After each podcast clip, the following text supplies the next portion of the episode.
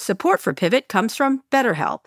How do you know when your social battery is running on empty? Maybe you get a little snippy with your friends, or perhaps Scott Galloway, or maybe you just fantasize about canceling plans, creating one excuse after. You're fantasizing about me? No, no, no, never. You're fantasizing about me. Again? Again? Not once. Not once. I get it. I get it. I get it. I'm sorry. Go ahead. All right, get off my ad right now. All right, canceling plans, creating one excuse after another why you have to stay in. I do that to Scott all the time. It's not easy to keep track of how much socializing is right for you. Therapy can help you build more awareness of what you need and when. BetterHelp offers affordable online therapy with licensed professionals. Scheduling is convenient and finding a therapist suited to your style is quick and easy. And we all know Scott Galloway needs therapy. Find your social sweet spot with BetterHelp. You can visit betterhelp.com slash pivot today Get 10% off your first month. That's betterhelp, H-E-L-P dot com slash pivot. Join Capital Group CEO Mike Gitlin for a new edition of the Capital Ideas Podcast. In unscripted conversations with investment professionals, you'll hear real stories about successes and lessons learned, informed by decades of investment experience. It's your look inside one of the world's largest asset managers. New episodes are available monthly. Subscribe wherever you get your podcasts. Invest 30 minutes in an episode today. Published by American Funds Distributors, Inc. Hi, everyone. This is Pivot from New York Magazine and the Vox Media Podcast Network. I'm Kara Swisher. And I'm Scott Galloway, and I have an impromptu game for us to play. What? And for No. the fans at home, I want you to know that Kara wasn't expecting this, and it's Oh, called no. Guess Which Guest Was on Pivot. Okay, so as you may or may not know, Kara has another podcast. It's not doing very well. it's a bit of a thud, but it's called Sway, and it's from, uh, I think it's from the Cleveland Plain Dealer. Yeah. Anyways, so I'm going to name three people, and I want you to guess which guest did Kara get for Pivot versus Sway. Okay.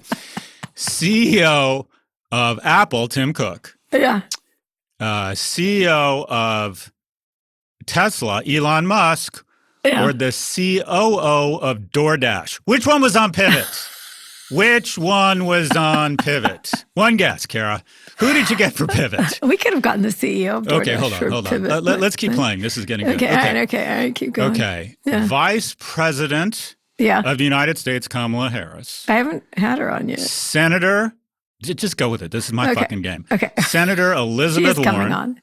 Okay, haven't. Okay, yeah. Senator Elizabeth Warren, or acting Deputy Assistant Commissioner of the SEC. Who was on Pivot? None of them. Who was on Pivot? None of them.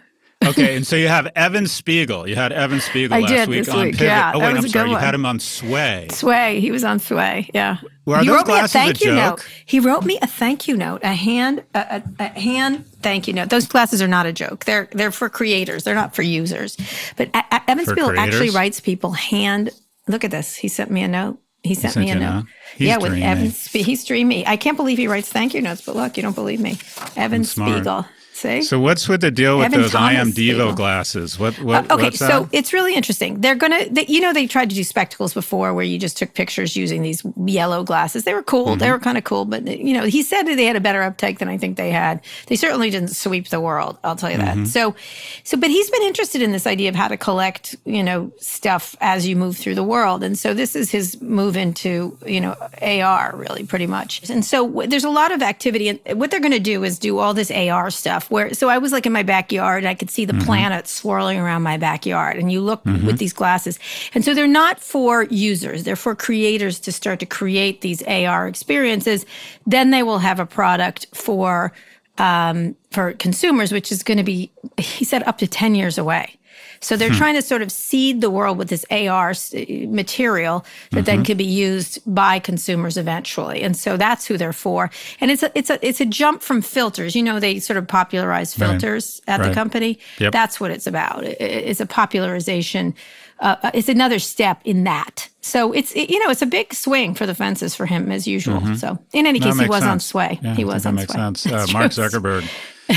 Mark Zuckerberg said that um, the one of the greatest technological challenges is trying to figure out a way to get a supercomputer on something people put on people's faces. Yep. That that's going to be that's still an enormous challenge. Yep. Anyways. It is. But I have to say it was beautifully done because it is, and you don't wait. Those are for people just making things, and then they have a pretty Mm-hmm. cool software thing, and they're going to take the people who make all those filters, and they're going to help fund them and figure out. It's a great idea as usual Mm-hmm. from Snap. Anyway, he's been doing really well. Um, but first, I want to let me give you. I know that you feel like neglected. Uh, Little bit. because all Little my bit. all my major people are on the Little other. Mm-hmm. uh, other platform, my other family. Um, but the but uh, a prediction has come true. The Securities Exchange uh, chief Gary Gensler said the federal financial regulators should be ready to bring cases against bad actors in crypto and other emerging technologies. So they're not going to be ignoring that. So what is the who is the first case? Do you think Gary Gensler will bring? He's got Mm. a good reputation, I'll tell you that. Preet Bharara loves him. Yeah, and, and he's a comer. He was, I think, Mm-hmm. he was a partner at Goldman, and he strikes me as somebody who wants to make a mark. Yeah. So I think he sees crypto as sort of his, know, his legacy. But um, I actually think it's good for the crypto markets. I think a certain amount of regulation, and I, I don't know if you've seen. I was looking at my looking at the markets today. Yeah. So you had this huge check back in crypto, and Mark Yeah, Cuban called it the great unwind. And I'm like, Yeah. Not really. I mean, it, the markets have sort of the crypto markets have sort of fallen back to or dropped or plummeted to like March levels Yep. they're still way up for the year. And if you look to their credit as a market, the elasticity or the resilience, Ether is up 800 bucks today. Yeah. So I think some gu- guardrails, um, some regulation is actually probably going to be pretty welcome by most of the, I think most of the serious investors. players in crypto. Would you put money in crypto right now? I am putting money in crypto, or specifically, uh, I'm putting money. I, I I feel as if I have this crazy FOMO. One of my Mm-hmm. many shortcomings as an investor is I like to buy stuff on sale, and so Yeah. when Michael Saylor told me to buy crypto, it was at or Bitcoin, it was at eighteen thousand. I said, okay, I'll definitely buy it when it dips below fifteen, and it Right. skyrocketed up to 60 Mhm. And now that it's back to whatever it's thirty something, I'm sort of thinking about what I've decided instead of trying to buy a coin. I'm going to invest in the picks and shovels, and I'm investing in a company called Ledger, which is cold storage hardware wallets. It's Okay. supposedly 10% by dollar volume of all crypto is stored on these um, this hardware wallet. Mhm. And so I'm Wait, investing carry? in the picks Who and carries shovels. them? Who has the hardware wallets? Well, anyone anyone who wants to take advantage of the decentralized nature of crypto and doesn't want it on a platform that can be hacked. So the idea Ah. is security. So And you put this in like a, put like a safety deposit it, box. it feels like a it feels like a very elegant Apple meets USB drive, and it's Uh-huh. not connected to the internet. So it's cold, cold Ah. storage means that there's just less chance of a bad sense. actor of it being hacked because it's literally off the grid. yeah. And you have, and with crypto, you know, people. So you have a device. It's a device. yeah, it's, it looks like a it looks like if Apple made a USB, and you can plug it in, and then you can trade and store and distribute. It's basically for the distribution and storage of this asset. But you could lose it. Uh, yeah, but there's there's means. My understanding is there's means of backing it up and things like that. It's basically a more elegant way of storing an asset right. Okay. uh, in a What's it more secure way. Uh, anyways, I'm investing. If I sound like I don't know what I'm talking about. Chester Yankees, but I'm I'm I want to invest in the in Levi's as opposed to the mine. Levi Yep. Strauss and Company Yep. built the denim and Yep. Yep. picks yep, and shovels is the strategy I'm going with because right. I just okay, don't but have you the you stomach. also don't like Coinbase though because you think it's it, the fees and everything else are ridiculous. Yeah, but I think Coinbase and the analogy we use is AOL. I think it's the great initial on ramp into the world of crypto. Uh-huh, But I don't, and and they have the capital. It'll be interesting to see what kind of moats they build to build some sort of differentiation. But right now, as far as I can tell, it's just a retail on ramp into crypto with exorbitant um, commission Fees. structures where their margins will come under attack. Yeah, that's true. So and it's eh, overvalued. I just yeah. don't. I just don't think it's worth the value right, of okay, General so Motors right now. But you're not buying coin itself, are I haven't. I'm a no coiner. I've never purchased a coin. no coiner. I'm a no coiner. Are you a no coiner? But you're a vaxer. You're a no coiner vaxer. No, I am vaxxed right. and unwaxed. As we know, we've seen that picture. So another one. Speaking of all these little expressions, SPACs uh, may Mm-hmm. be going out of fashion. The Wall Street Journal is reporting reluctance of startup CEOs with IPO with SPACs. The numbers are down 12 percent, Mm-hmm. I think, since May. Again, this was something that was oh, there were tons of people running into the space. Lots of people we know, including Mm-hmm. I think you. Uh, what what think you of this situation of Wall Street? Again, another thing that I'm sure the SEC will be looking at strongly. Also, Yeah, look, it, it, there seems to be a pattern across every major technology innovation class or financial innovation, whether it's junk mm-hmm. bonds, the internet, or SPACs, and that is the innovation comes along. It's very exciting. A lot of the early movers, the early pioneers make a lot of money. It mm-hmm. attracts a massive amount of capital. The yep. market gets out over its skis, and then there's a bit of a uh, crash slash correction. And then, but coming out of it, you find there are enduring companies. Junk bonds are a static part and an important part of our financial markets. Amazon was birthed from the dot com or the mm-hmm. and the dot bomb generation, and I do think SPACs are going to be a static part of the financial ecosystem. It's just that we have. I think 270 SPACs searching for a company right now. It's a great time to be a seller. And you have you have I think the majority of SPACs that are publicly traded are more than 50% off their highs. And this yeah, is just there is there's just no getting around it. Uh, SPACs, in addition to being a financing event where you get to go be public sooner, they've had to reach further into the barrel and mm-hmm. find companies that weren't sort of ready for prime time. And the market, it's not even the SPAC market that's tightening, it's the pipe market. Because if to buy a company, you have to get bolt on or staple on debt financing in the form of a pipe. Right. Mm-hmm. And they're the adults in the room going, sorry, this just isn't, this doesn't hold water. And a lot of these companies, typically when you go public, these pipes, yeah. Mm-hmm. You go public knowing that your next two quarters numbers are kind of baked. You know, you know right. they're going to be good or exceed expectations. And with these companies, a lot of them, their their projections uh, are already missing. Uh, but so the bottom line is, it's a great time to be a seller. And when you think about this, Kara, the interesting thing about SPACs is that from the moment they SPAC, they have 24 months to do a deal, or they have to give their money back, and the sponsors right. have to come up with about 10 million bucks. Yep. Or two to four percent of the gross proceeds, and then they lose it all. So yeah. you're about to see. I mean, I'm on the I'm on about four four company boards, and mm-hmm. I get an inbound from a uh, someone looking to de-SPAC probably every 48 hours, mm-hmm. and and their desperation is only going to grow because it's not even 24 months. If a SPAC doesn't de-SPAC within six months, it begins to smell. Yeah, and yeah. so you're going to have uh, probably, I mean, I think it's something. The number's something like seventy to one hundred billion. So these are inbound of looking to buy your companies, like that you heard you're going on the board. Yeah. Of open web, we yeah. would like. We're a SPAC. I mean that that one I'm getting every forty eight hours. Yeah, and what do you um, say? What is it you actually say to them then? Uh, I give them the name and I give them the email address of the CEO and say that at this point we're just looking to build a great company. We're not we're not right. looking to SPAC uh, but I pass them on to the CEO. Uh, right. So, but the level of desperation, and these are credible SPACs with very credible operating right. groups, but the number of the so number. Give of, the case why you would and why you wouldn't. Well, so I'm uh, okay. I'll, I'll tell you about a company I'm involved in that is SPACing. I'm an investor in Better Mortgage, which mm-hmm. is a company um, founded by this kind of this tech genius named Vishal Garg that has said, all right, there's 200 intermediate steps between applying for a mortgage and getting approved for one. There that are involve, indeed. That involve humans and regulation and paper and unfortunately sometimes systemic racism. Mm-hmm.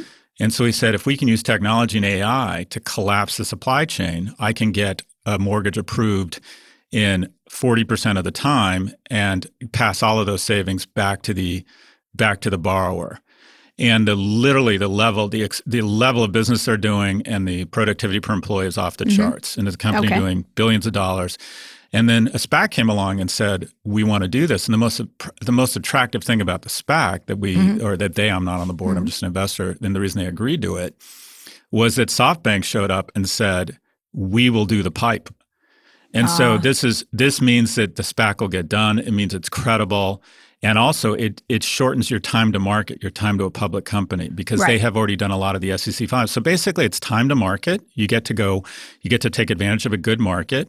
You get your sort of just add water IPO.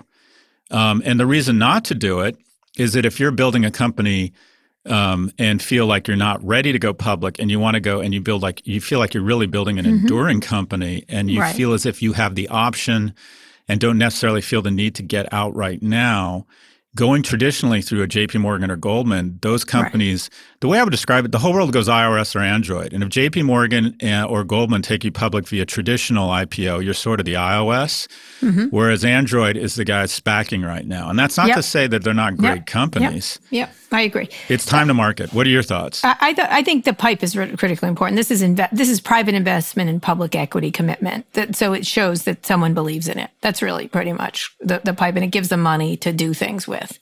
And without it, it makes it much harder. So it's a private investment in public equity when they do a SPAC, and then they mm-hmm. have they have some room to breathe. I don't know. I think it's just. I think. Uh, I, I, think the public. I think one of the things that's shown is the IPO process, like your mortgage process you just described, is slow and onerous and mm-hmm. problematic.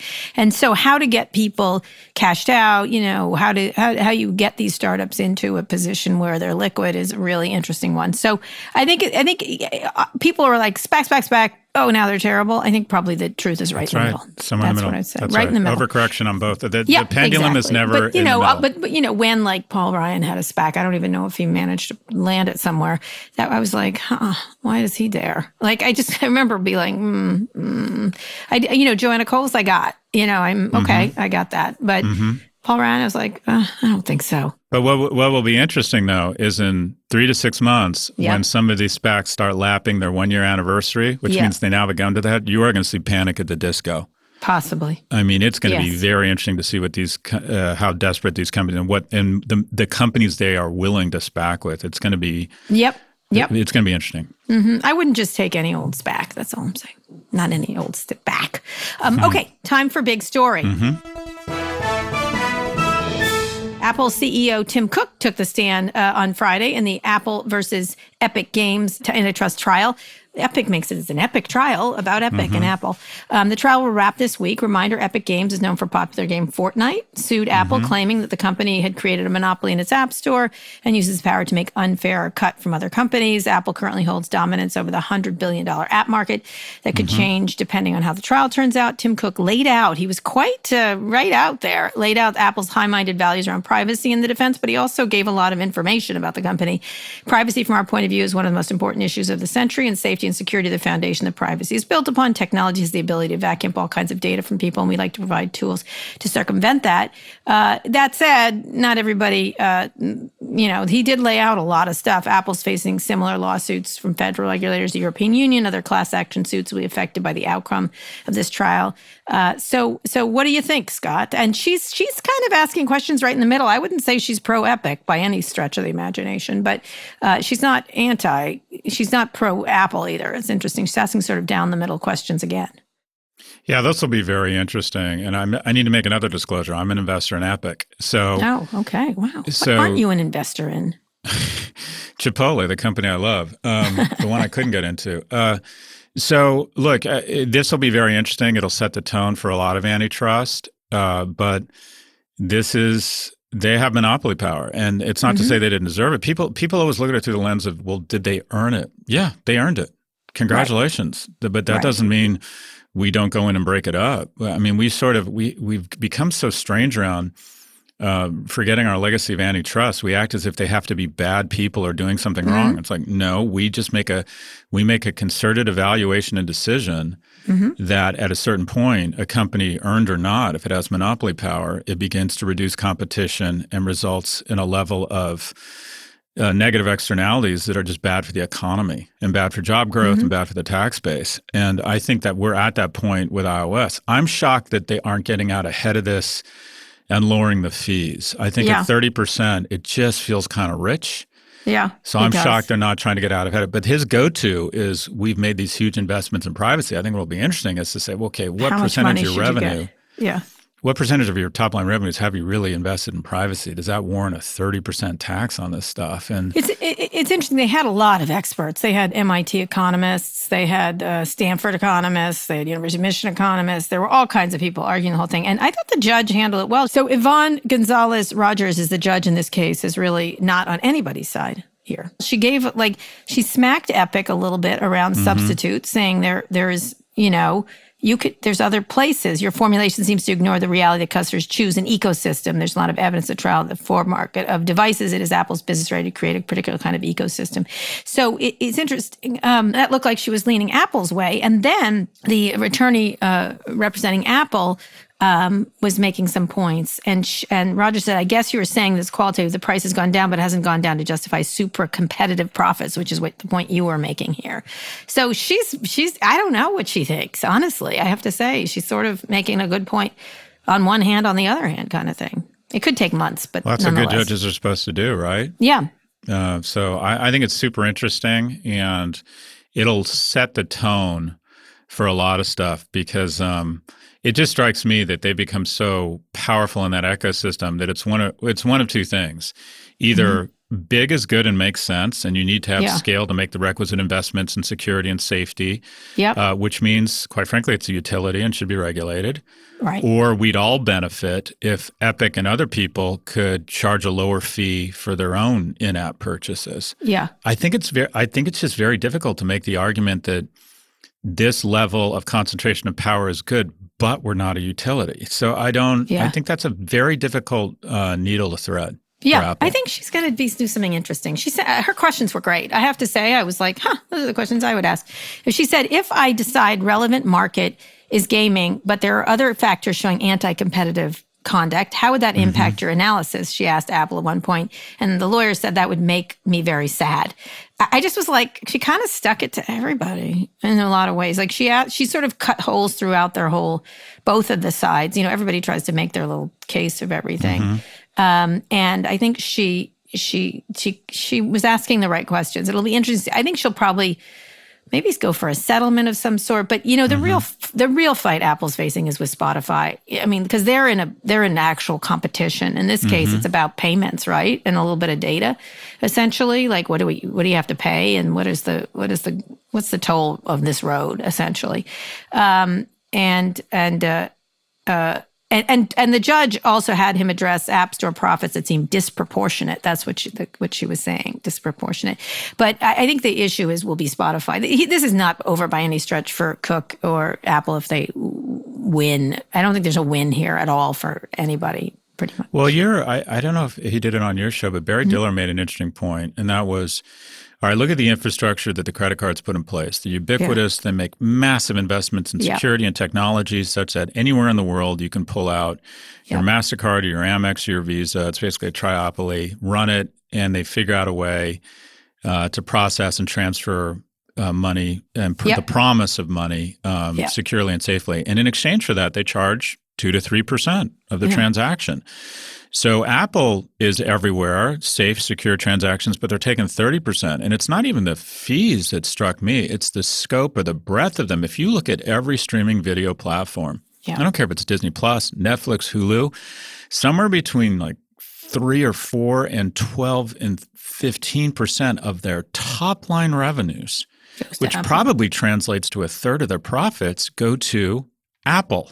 Yeah. Because anyone who's downloading an app to play any it's streaming service. It's a good business. It's, a, good, really business, good business owning the rails. I'll tell you. Yeah. I mean, and we've talked about that, and that, you know, actually, I argued that in my column for the Times this week. Was like, you, you talk about Discovery, AT and T together. It's not enough. Are you kidding? That's a tiny little nothing, like you said, a pimple uh, on the on the ass of tech. Essentially, I think that's what you said. Anyway, mm-hmm. it's going to be an interesting case, but this is not far from over. Uh, we'll see where she goes. But I really did admire uh, the judge, uh, Judge Rogers's uh, questions. I thought she was quite sharp on both of them, and I love that. I love when a judge does that. Um, mm-hmm. all right, Scott, let's go on a quick break. We'll be back to do a Scott mini lesson and talk to a friend of Pivot about app dating, one of your favorite topics.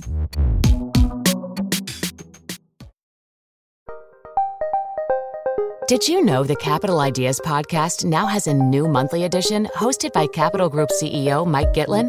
Through the words and experiences of investment professionals, you'll discover who was their best mentor, what's a mistake they made that changed their approach, and how do they find their next great idea. Subscribe wherever you get your podcasts. Published by American Funds Distributors, Inc. This episode is brought to you by State Farm. You've heard it before like a good neighbor, State Farm is there. But it's more than just a tagline, Because State Farm agents are small business owners themselves who live and work in your community. And if you're in the market for small business insurance, who better to work with than an agent who understands what it takes? State Farm agents can help you create a personalized insurance plan that fits your small business needs and budget. Talk to your local State Farm agent today about small business insurance. Like a good neighbor, State Farm is there.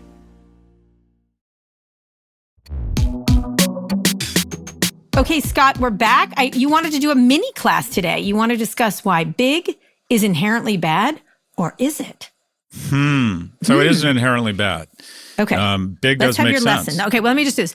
Professor Scott Galloway, take the stage. Gong gong. I want to be LA. Law. I want to be. There we go. Gong gong. Um, look, so big isn't necessarily bad. It makes sense to have one U.S. Navy. It's it makes sense to have one IRS. It makes sense probably to have one Florida Power and Light. And when we decide that we need scale and that it makes sense, we typically regulate those companies, and voters or regulators get to make sure that those companies aren't in fact abusing their size and their monopoly power. And if you look at what's happened in our economy over the last 30 years, the top 50 companies in the world added about four and a half trillion dollars of market capitalization in just the last just the last year, making their combined uh, net worth about a third of global GDP. Okay, so what do we have? We have the top 50 companies massively leveraging their consolidation and power to increase their profitability, at the same time, decreasing their tax rate. And as you get more profitable, you can hire more lobbyists. We begin to fetishize innovators, and all of a sudden they're paying lesser taxes, meaning that future generations or smaller and medium sized companies have to pay more. So, what do they do? What do they do with all this additional capital? And Republicans, and the 900 person communications department at Facebook will say, well, actually, we make these forward leaning investments in CapEx and Joe Kernen and all. All the the the business apologists uh, on CNBC will say, "Well, they make huge investments in our future growth," but that's not true. This is what Yeah. they do. The actual share of R and D has gone down. What they use that capital for is stock buybacks, which are good. They increase the share price, which increases the compensation of employees, but mostly the CEO who's seen his or her multiple on the average worker's salary go from 50 to 300 in the last decade. And actual R&D has gone down. In 1990, IBM was the world's largest publicly listed company and devoted 9% of its revenue to cap expenditures.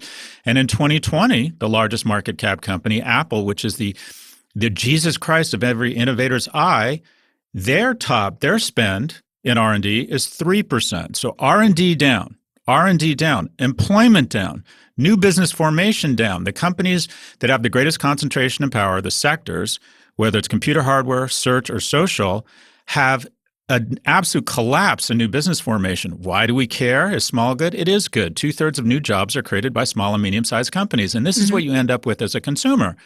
On Saturday fucking morning, a guy shows up who was supposed to be at my house sometime between 12 and 4. They get to give you a four hour window, doesn't show up, and shows up Saturday morning at 8 a.m. banging on my door saying, Hi, I'm from Comcast here to fix your cable. I'm like, Oh, you must be a monopoly because no other shithead was supposed to be here yesterday and not show up and then show up at 8 a.m. on Saturday and act like nothing is wrong. Yeah. When an EpiPen goes up 1,100% because a company with cheap stock, because they've massively juiced their stock with share buybacks, goes and buys a smaller pharma company and then jacks up the price 1,100%, that's called a concentration in power.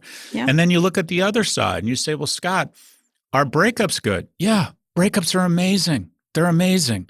They're point to a breakup where it, didn't end up increasing jobs, increasing shareholder value, increasing tax base. Where are big good? I'm going to interrupt you. I'm the annoying Sure. student in the front row. Where is big good Oh, I think besides that, the army uh, in I think, business? like think I was in- making sure. the argument that media is too small now, even even when you combine them, because it's not enough. Like as you and I said last week.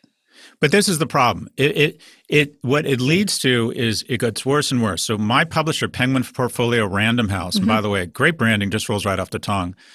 They're now too big. But because we have these giant monopolies, we're letting little monopolies form because no one can Oh, logically that's what I'm trying to get out of you. Yes. Okay. because no one can logically say, okay, let's keep Time Warner uh, from being acquired by AT&T because they got to take on Google. Well, guess what? They probably shouldn't be allowed to merge, but they're facing a billion strong player called iOS and a 3 billion strong player called Android. So where does it help? In some places where like electricity grids, even certain cable companies that have to make if you have to make staggering, staggering capex, Yeah. you can make an argument that a monopoly does make sense. And then we put a regulator in from the government to make sure that they're not jacking up the prices on low income households, right? We Right. we make sure that they're behaving as a decent citizen. But these companies, this is what happens with these companies. They lower their capex, they take all of that cabbage and they put it back into share buybacks, which guess what? Who owns 90% of American stocks by dollar volume? The top people. 1%. So this is what we have. We have a, a destruction in jobs, a destruction in new business formation, a destruction in the tax base. Government gets overrun by lobbyists. We have a lack of new business formation, and we have fucking Comcast knocking on my door at 8 a.m. on a Saturday morning. So this is all about Comcast knocking on your door. Big, look, b- big on its own is not necessarily bad. What we have allowed here in terms of consolidation and power Mm-hmm. is bad for every stakeholder except one, and that's the CEO who has seen their compensation skyrocket. And unfortunately, he or she in these dual class shareholder structures gets to make the decision. The most, the biggest tax cut on the American public, whether it's a woman looking to get medication for her child with mm-hmm. diabetes, whether it's mm-hmm. someone looking for better cable, whether it's someone looking for more innovation in retail, the biggest tax cut on the American public would be to triple the budget of the DOJ and go in and start breaking all that shit up. I like it. I like it, Scott. All right. Okay. What do you think is going to actually happen? Oh, I think it's starting, but I've been saying Okay. that for a while. All right. I've been right. saying that for- Okay. What do you well, think? it's like your Twitter thing. I think in some cases, uh, my God, I don't know how these media companies are going to fight Google. I made that argument, like in the column. Like I, Yeah. I gotta say, they got to bulk up. I agree. they got to bulk up. And so, what do you do if that's the case? Like uh, that, You break up right. Google. That's right. That you is break up. Amazon. That you regulate fair. the App Store. Yep, that is fair. That is fair. It's just it's it's an almost intractable problem. I have to say, it's really quite. I, I don't quite know what to do about it. Honestly, I'm like, uh, like we talked about that today on on on uh, CNBC and everything. And I think you're right. I think it's uh, sometimes big is in better, but mini. I like your idea of mini monopoly, Scott. I think that's quite brilliant, actually. Anyway, it's- anything it- else? it- anything else, Professor Galloway? No, I, I look. I, it, the the economy two thirds small business. Do you know what percentage of new businesses are less than a year old? What? Seven percent. And during the Carter administration, it was fifteen percent. So we like to make this cartoon about how wonderful small businesses are. You know what? Yeah. We've decided we fucking hate small business. Yeah, We've decided we don't like innovators. We we call the big companies innovators. You know where they focus the majority of their efforts? Tim Cook marching into an office, marching into a a, a, a, chamber to talk about why they should continue to extract thirty percent a year from from app stores Well, you know what? I'm- They're keeping us safe, Scott. from privacy or privacy. yeah. And here's the thing. Here's the thing. safe. We act like it's a punishment. No, it's not. They're not bad people. The people around Yeah. the aluminum companies weren't bad people. The people Some of them were. the people at AT&T weren't bad people. It's it, we look at it as a punishment. It's not a punishment. Congratulations. You win. Yeah. You've done an amazing job. Now we're breaking your ass up. And guess what? You're going to be worth more money. All right, Anyway. Professor Galloway, that is an excellent lesson. The lessons of Scott. There you go. Okay, Scott, thank you for that mini lesson. It was very exciting. But let's bring in our friend of Pivot. Nancy Jo Sales is a New York Times bestselling author and the author of a new book, Nothing Personal My Secret Life in the Dating App Inferno. Well, that's an image. She has also released uh, the 2018 HBO documentary Swiped, Hooking Up in the Digital Age. And she was the author of that very famous Vanity Fair story about Tinder. And she's here to answer all our questions about dating apps and about her book.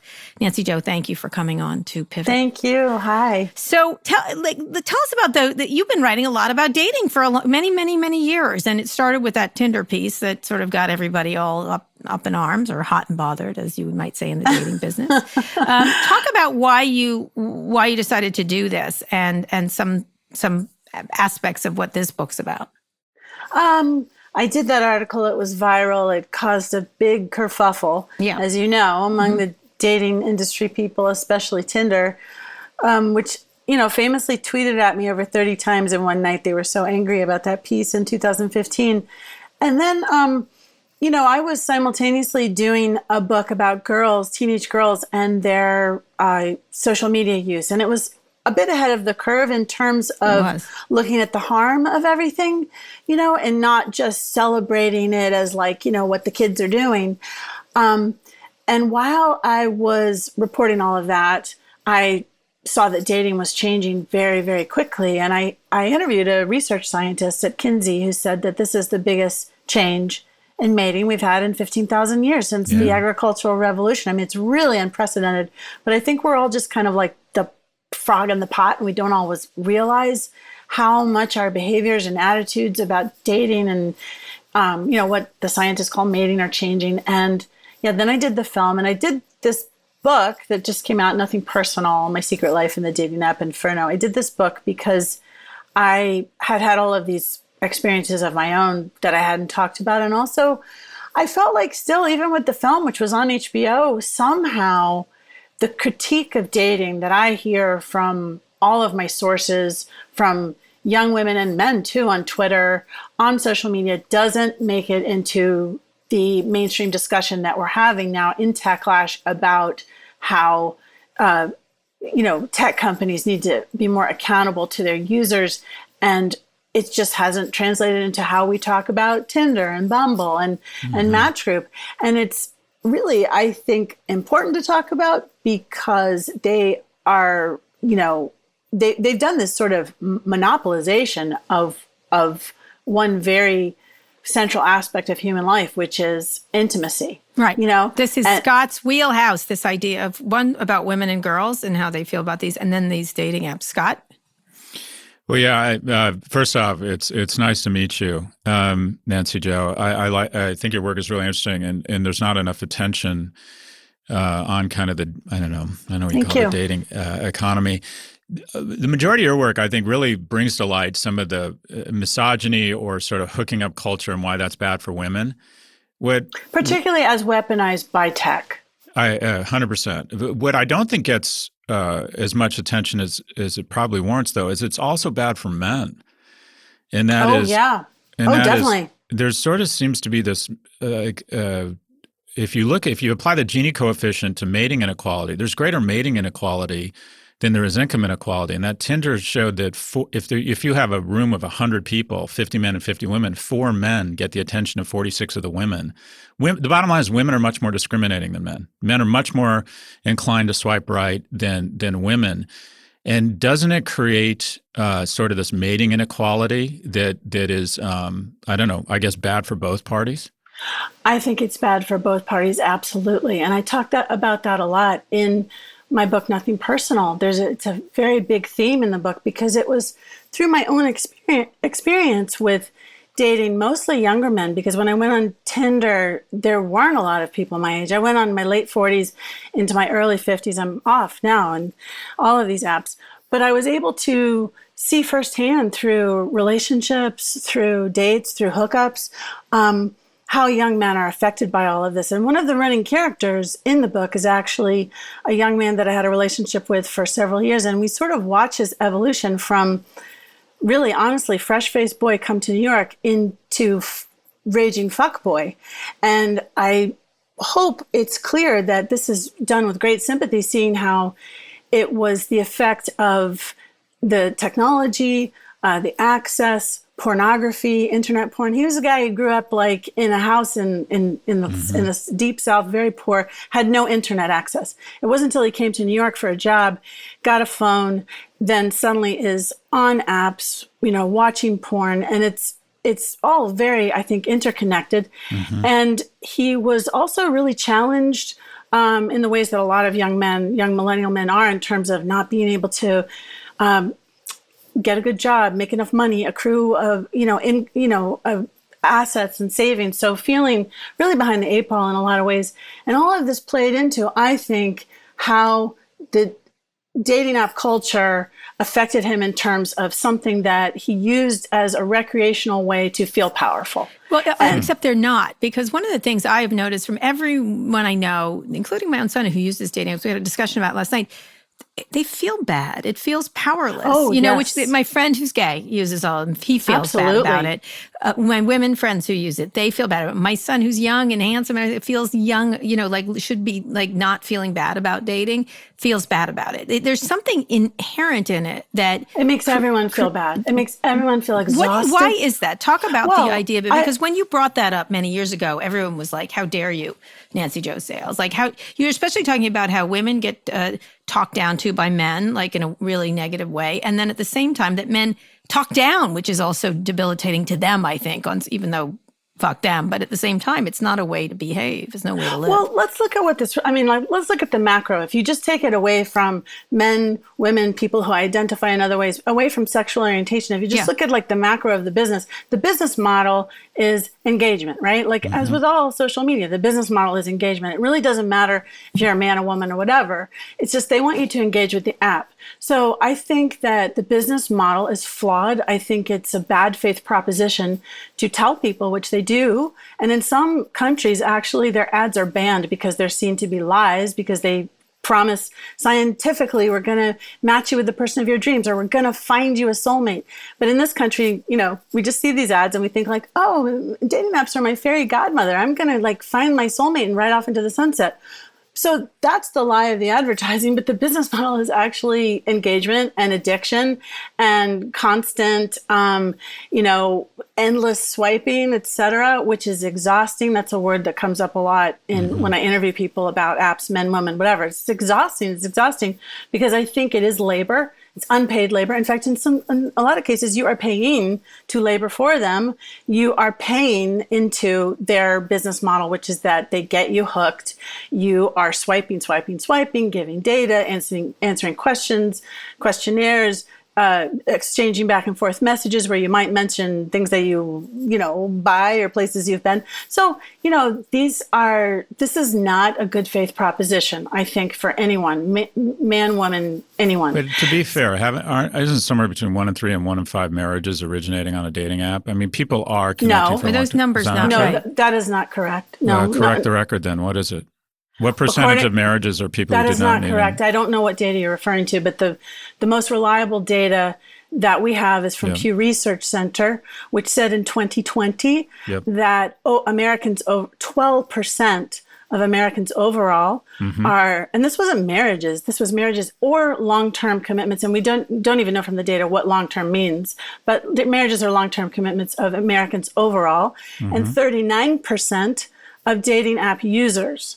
So, I mean, you could say, well, that's 30%, 39%. percent But for um, businesses that promise to find you the man, woman, or whoever of your dreams, is 39% really enough? And also for the time that they get you in there and get you hooked, the amount of time that you're giving them, if there was a COVID shot that had 39% efficacy, would you take it? Yeah. So 39% does not sound good to me. So, how, how what, mm-hmm. what do you think is going to happen? Speaking of the pandemic, how did they change during the pandemic, and how do you expect that to change as people get vaccinated? I mean, just out this weekend, just in my neighborhood, it looked like mating season was on. It was crazy and, Well, and nice to see. I have to say, it was nice. everybody's saying um, that it's really a curious thing, okay? Yeah. Because uh, here we are, we're on the precipice of what a lot of my friends in New York are saying is going to be like the 1920s. I mean, this is going to be like the summer of love or something. People are so excited to get Mm-hmm. out, to start dating and meeting and people in person again. You know, the dating apps have really disaster cap. You know, the the way the dating apps used the pandemic was like a study in disaster capitalism. I think because you know they all all of a sudden this was really truly the only way to date.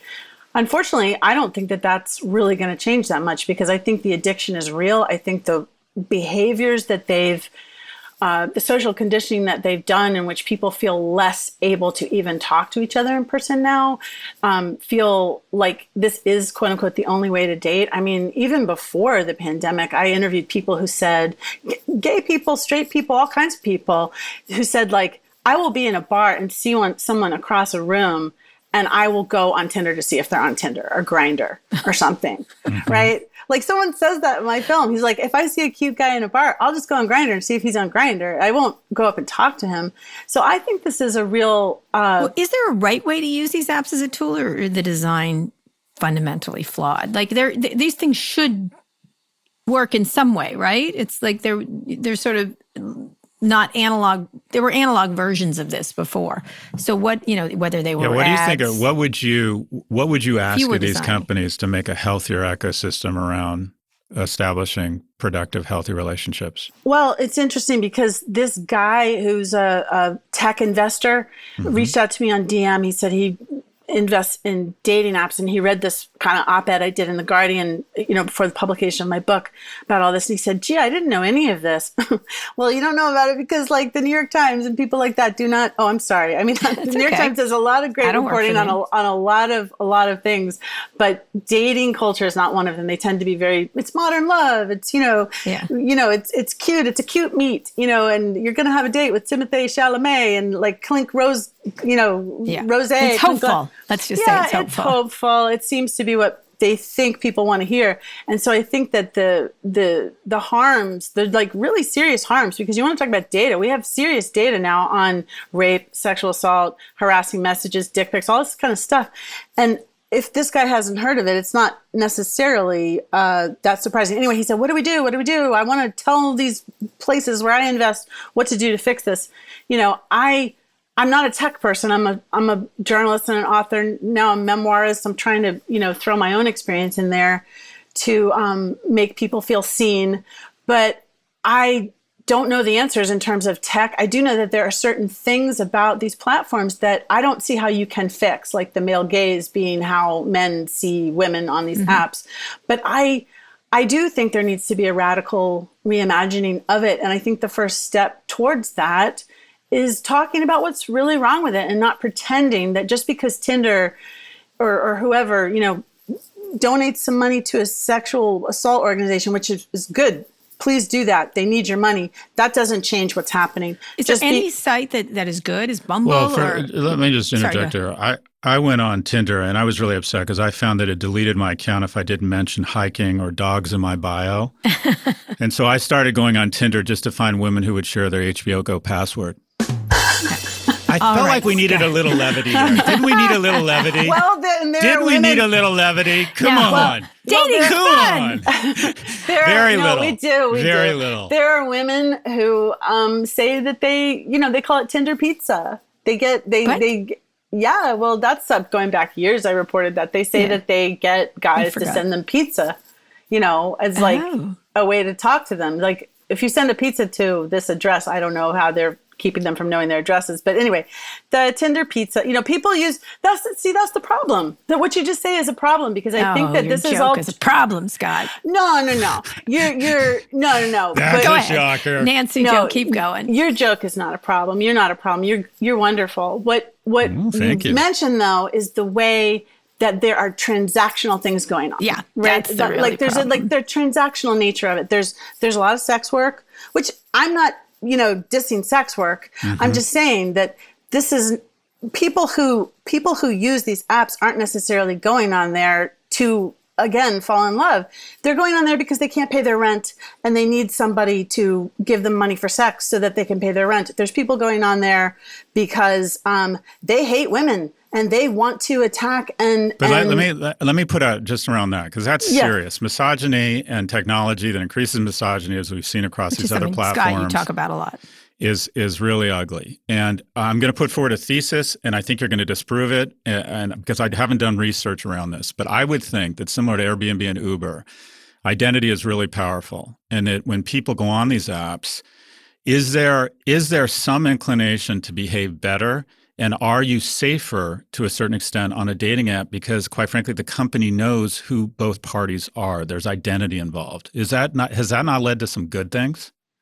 there is not safety on dating apps. I think there's mm-hmm. less safety on dating apps than even in person. Hmm. Like in random person well it's anon- it's it's virtually anonymous in a way. Also they don't do anything to respond. I mean propublica did mm-hmm. a big big story in 2019 and then they followed up with a couple in 2020 one even recently 2021 about how they they dating apps train their their uh, workers this just came out a couple of weeks ago to to spend four minutes four minutes tops talking to people about their sexual assault concerns. Four minutes. Like anybody who's a sexual assault survivor knows that's not enough time to talk to somebody when you have a problem and need to report it and need to talk to someone about it. So um, I don't think they're responding in the way that they should. I think they're doing the bare minimum. For example, they just there's a lot of you know critic criticism right now. And people like me are coming out and saying stuff. And then in Australia, they've had a lot of consciousness raising around mm-hmm. dating apps. They've had protests, women, you know, not particularly about dating app protests, but connected to sexual assault, Me Too stuff. And uh, they've had a lot of pressure in those countries. Mm-hmm. So, so in New Zealand and Australia. So Tinder now last week said that they're going to do this thing where they're going to so if you're the AI will know if you're about to send a harassing message or a dick pic and, and have a little thing pop up on the screen that says Don't are you send a dick pic. No, no, it, right. No. I don't know why I find that funny. I apologize. well, you're good you're right to laugh. You is a Minority Reporter on What is going to happen? Hush, hush. wait, wait. You you are Jeff Bezos. Put the camera away. Right. Uh, oh okay. my God. So you've you've worlds the, colliding. Sorry. You've hit the you've hit the nail on the head or the dick on the head or something by saying by by by bringing up like somebody who's going to send a dick pic isn't going to cease because Tinder says, "Are you sure you want to send that? Yeah. Are you sure? Like your mom's like, are you sure you want to send that?" But really, uh, my question is why doesn't that message say if you send that you mm-hmm. will be mm-hmm. kicked off this app forever yeah. or just start kicking people off isn't that yeah. more impactful yeah. So I have a last question, Nancy. This is a really important topic, even though it's grim, Scott. Too bad. Uh, what's uh, no, what, I love Scott. You having okay? Well, you having advice? Scott will get to ask you the last question then. I uh, especially uh, love Kara. I mean, Kara, you're in my book. Did you know you're in my book? No, am I? Yes, I didn't. You are. Know. I read well, I parts talk about. Well, of course she is. no, that's not what I meant. Anyway, I mean, in any swipe case, right on the swipe right on the book mention. All right, listen. Am listen. I allowed to have a hero? Okay. Yes, you may. Right. You can have me as a hero. It's fine. But let me ask you this question. You yourself did this. Um, what yes. advice do you have people who want to use these dating apps. They're going to use them and they're here to stay, I think. So what what is the most unexpected for yourself if you had to give advice to someone using them? I know at the end of the book you say go look at ducks essentially. But what No, what, I don't say that. No, I, I don't say go no, look at no, ducks. No, I know what your point is, but the, the issue is what would you want people to do who are using these? What are your best practices if you're using these things? And I for do yourself. not think people should use them. Oh, I think right. they're harmful. All right. Hmm. Okay. I think that they're bad for you. I think that you. I mean, we all we all agree. There's a terrible instance of rape, sexual assault, harassing messages, unsolicited messages. People feel you. You yourself said people feel bad when yeah. they use them. People My son feel, took his off. Took his well, off. Did a short Tinder stint. He exhausted. took it off. He didn't feel good. He didn't feel good. Well, your hmm. son is a person who's intact with his emotions, and yeah. that's and he's protecting his emotions. And I yeah. think that anyone who wants to protect themselves and, and protect their emotions and protect their safety, emotional and physical, should not use these things. Should and not I, use them. All right. I don't think so. All and right. I don't think you should look at ducks, although I do like ducks. Okay. All right. Scott, last question. Well, Nancy, first, I think you're doing important work. I think this natural assumption, kind of fomented by big tech and shareholders, that connecting the world is just naturally a good thing and it doesn't have really negative externalities that we need to be thoughtful around, is a courageous me- uh, message that that you're going to get uh, a ton gonna, of shit for. I yeah, get shit for, for, like so constantly, constantly, constantly, constantly. Yeah, I get a ton of shit for it, and people attack me every which well, way let me, for let it. Me but, say it, but me, guess what? Also, young women, especially, yep. say thank you, thank so, you for saying uh, this. Let me let me just say, keep keep keep fighting the good fight, and also the the connection you made that I think is really an important one is we're in the midst of the largest unsupervised experiment in the history of, of human behavior in the form of porn. And to think that that doesn't seep into people's relationships is just is is naive. And unfortunately, my industry in academia, no one wants to be known as known as the porn professor, so there just isn't a lot of good research on it. But I guess the question I would have is. I make you, that point. I mean, I, I if you if you if, I'm not trying to promote promote, but read my book because I'm mm-hmm. just say exactly what you just said mm-hmm. in the book. There's a there's a deep connection between porn and all of this, mm-hmm. and I mean, I think the fact that dating now involves nudes, which are essentially self-generated pornography, is mm-hmm. one of the big tip-offs about that. But anyways, I'm sorry. But, but let's let's assume that technology around uh, key components of our society, including dating and mating, it, that it's it's out of the bottle and it's probably yeah. not going to be put back in. And then whether, hire more women. Hire more women in your companies. All right, ask your question. Let me ask your oh, questions. I'm sorry. sorry. Go ahead. Well, you you began to answer my question. What what would you like to see us advocate and push these companies to do to make a healthier ecosystem? Hire more women, hire more people of color. I think Mm-hmm. that if there were more people co- of color at these apps, for example, Mm-hmm. the algorithms, it wouldn't be acceptable that the algorithms were biased towards race, which a 2018 study by- by Cornell says that dating apps are essentially racist. And you can read about that. But, Mm-hmm. you know, I don't have to go into why, but they're, they're, they promote racism not only on the apps but outside of the apps. So I think that if there were more people of color, more LGBTQ people, Mm-hmm. more women in these companies in positions of power and in in the So design at of them. Bumble, which was founded by a woman, uh, do you find that that's a healthier ecosystem?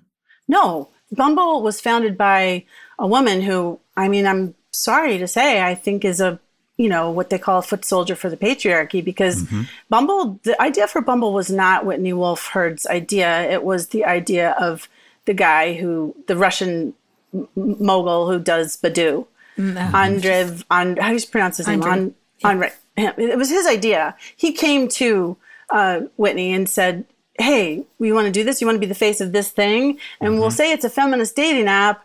And this is not like my conspiracy theory. This has been reported and it's it's known. And he still owns, I think, eighty percent of it, and she owns twenty. It still made her enormously wealthy. But they they they uh, she's one of the richest women in America according to Forbes. But they uh, promote this, and newspapers like the Washington Post and all these people continually say the feminist dating app. But then I talked to like feminist, you know, thinkers and scholars about it, and they said, "What is feminist about this? This is not feminist in any way, shape, or form. It just like codifies." Is, is there anyone that is less bad in your view? I mean, I, I, I, I think that there are people out there mm-hmm. like, like, like Justin McLeod who does Hinge. He's a good guy, and he really wants in his heart to mm-hmm. make this better and make it a better experience. I don't think that everyone who does a dating app is is an evil person. Like they they want you know They want to make people meet each other. they want people to meet each other. Mm-hmm. And Hinge for a while had this idea like, oh, we're going to be the app that you delete and we're going to give you all this data about all our, we're going to, this was a couple of years ago when I was also, you know, making waves. They came out, I don't know if it was connected, but they did come out and they said, we're going to publish all this data about how many people on Hinge have met their long term partner, mar- you know, spouse. Um, I never saw that data. I think because it doesn't exist, and if it did, it wouldn't, or or if it it, it wouldn't be, uh, as you know, impressive. as right? impressive. It wouldn't be a good advertisement. So, All right. I do think that they want it to be better, but they're going to have to do a whole lot more. All right, I come to one conclusion. Let your mama fix you up. That's what I say. Let Well- your mama fix you up. Since you know about the ducks, you know that in the beginning of the book, I talk about the days of like you know arranged marriages and everything, and I am not advocating that. That would, I would I know, but I, I- feel I like would- I would make good choices for well- my children. God, that's what we need. You would, you would, but not everyone. I would. know, just me. I make I choices for I would have been that girl, that young woman in the book who like Yeah. got out of Dodge and moved to New York City and became a factory worker and went on dates in the 19 teens, which is how dating started. Yeah. And and I would have been her and I would have gotten in all kinds of trouble for Yep. that. But Yep. Anyway, Nancy, I love the work you're doing. I think it's great. I'm glad you're Keep pissing fighting me the good off. fight, Nancy Keep Jo. fighting the good fight. I love you guys. Thank you so All much. right, thank you, and good luck. Thank The you. book is called Nothing Personal.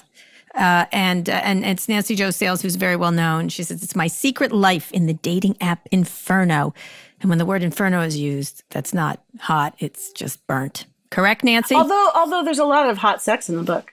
okay, and moving on. Okay, thank you so much. We really appreciate you being here. Thanks, You Nancy too. Jo. Bye bye.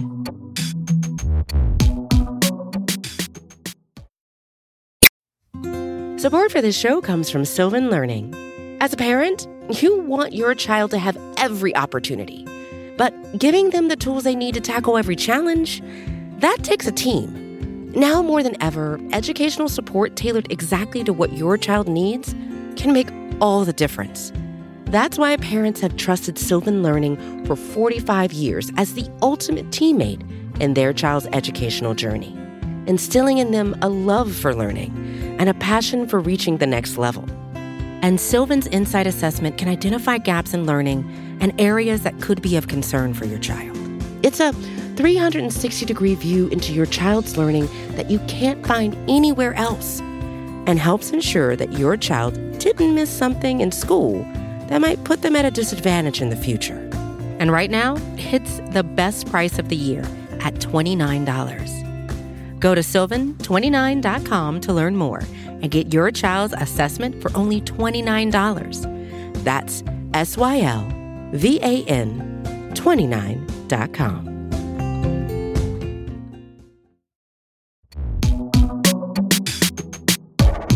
All right, Scott, that was grim. Grim. Grim. It's a good thing you have that lovely wife of yours. I'll just tell you that. Me too. I'm I glad say. I was like, I grew up in an era where I just went to bars and got ridiculously fucked up so I could get the confidence to speak to strangers. That was much healthier. Really? That's That was much healthier. Is that how you did it? Pretty much. Uh, Pretty I never used a dating app, my friend. Never. Not Mm-hmm. once. Never. Just meet people. I just meet people. Oh, well, good for you. Isn't that nice? It's true. Isn't that nice? Oh, it is nice, actually. I have to tell you, I, I would never be able to survive on a dating app. I got to be honest. When she Yeah. said she was dating this lovely young man for a moment, I thought she was going to say it was Louis Swisher. I got to be honest. Cougar Town on this episode of Cougar Town. No. All right, Scott, wins and fails. Wins and fails. you know Um, what I'm going to talk about? I told you I banged a cougar, and now I'm no longer allowed at that zoo any longer. Oh that's my, joke. God. Oh, that's my God. that's my cougar Oh, joke. God. Why did I let you say that? Listen, listen. That was way too serious. I'm going to go first. That you know what my win's going to be? serious. What is my win going to be? I don't know. What's your Mare win? of Easttown. Oh, Speaking yeah, of yeah, hot sorry. ladies. God, yeah. Third third just- week in a row. Let me just say, it's really Win, catching win. on. It's becoming a big hit. It is a big hit now. I was Mm-hmm. right about it from the beginning. This is a big hit. This I have predicted on uh, online who is going who is the killer. Who's the killer? I have I, I feel like I made a good case. I'm not going to do it here, Yeah. but I did it on. You can go look on the Twitter to see my guess On the Twitter. On the Twitter, I love yeah, that you show. You tried to explain it to me earlier today, and I didn't understand. But What? I, oh, I, I'm get having it, trouble tracking all the characters and all the motives. That's the whole point. That's the whole point. They're all related to each other. That's all you need to know. And they all have weird agendas they don't know about. And they all have weird relationships. And that's all you need to know. Go ahead. You go ahead. You go ahead. But that is my win. And it's my fail that it will be over next week. Thank you. Uh, the win, I think there's a lot of really uh, great innovation to encourage people to get vaccines. I think some of these state lotteries are wonderful. And I think also, speaking of dating apps, some of Yeah. the dating apps have agreed to make uh, vaccines a criteria. And Andy Slavitt, our friend, uh, uh, worked with some dating apps such that people could request, and also it's a now a, a criteria whether you're vaxxed or not. And I think there's a lot of great innovation and, and thoughtful encouragement around ensuring that we. I mean, this thing is a monster and it's on the run, but we shouldn't just let it escape town. We should hunt it down and put a uh, stake through its fucking heart. And so Yeah. I think there's some creativity around encouraging people who were maybe on the fence to get vaxxed. And my Yeah. loss is that I think China has the opportunity to come, unfortunately, come out of this pandemic as a new global leader unless we catch up and start going on the offense in Well, see, manufacturing. now last week, though, you said they, they weren't getting their vaccines. They can't travel to Europe. So, in that regard, Their vaccines aren't as good, but they've actually donated uh, substantially more vaccine to other nations than we have. Mm-hmm. And uh, their Belt and Road Initiative, uh, foreign investment. Yeah. I think that that coming out of this crisis, uh, like coming out of this is the biggest crisis, you know, argu- arguably since World War II. Mm-hmm. It tends to reorder the geopolitical chessboard.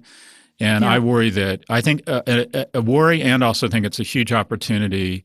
Uh, unfortunately, we have not shipped a single donated uh, dose, I don't believe, outside of the U.S. yet. We've promised some, but we haven't actually gotten our act together. agree.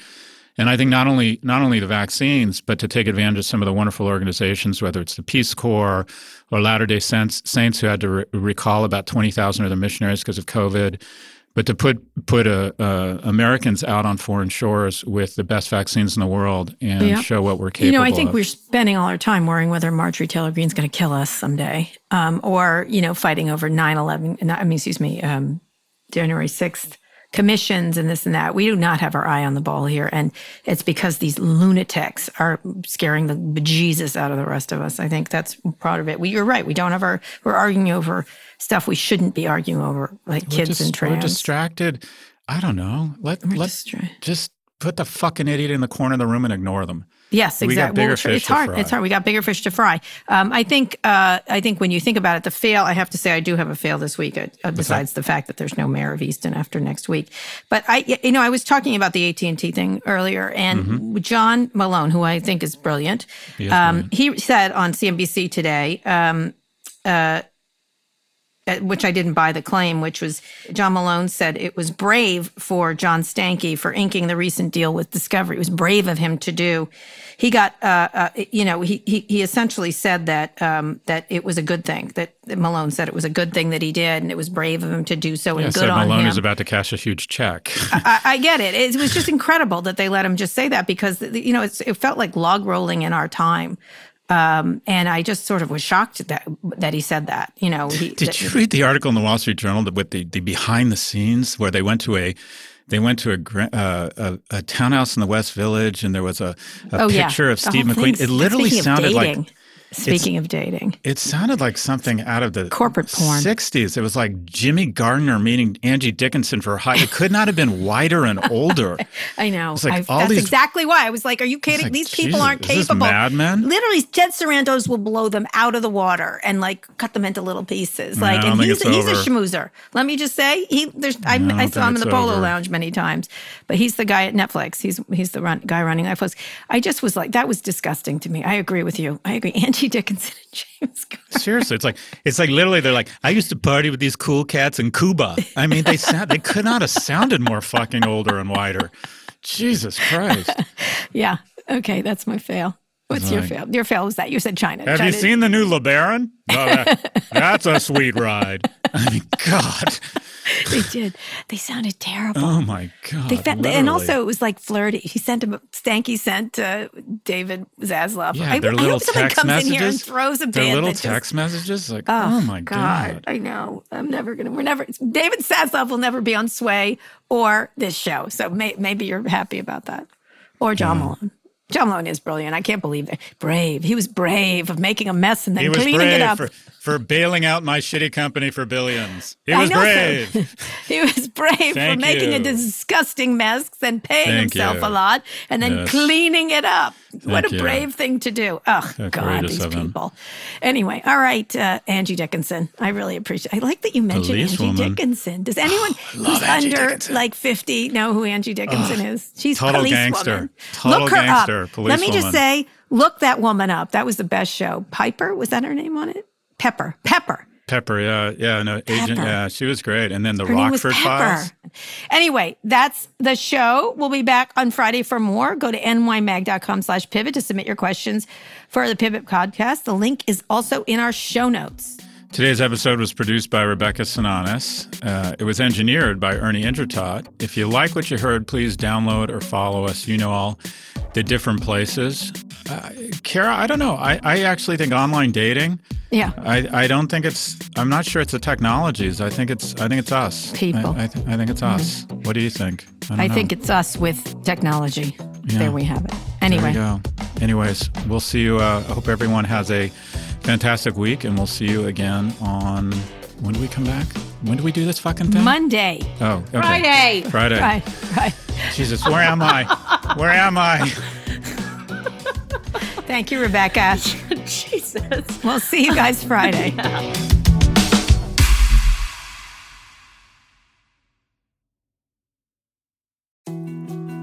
More to dos, less time, and an infinite number of tools to keep track of. Sometimes doing business has never felt harder, but you don't need a miracle to hit your goals. You can just use HubSpot because their all in one customer platform can make growing your business infinitely easier. Imagine this high quality leads, fast closing deals, wildly happy customers, and more benchmark breaking quarters. It's not a miracle, it's HubSpot. Visit HubSpot.com to get started today.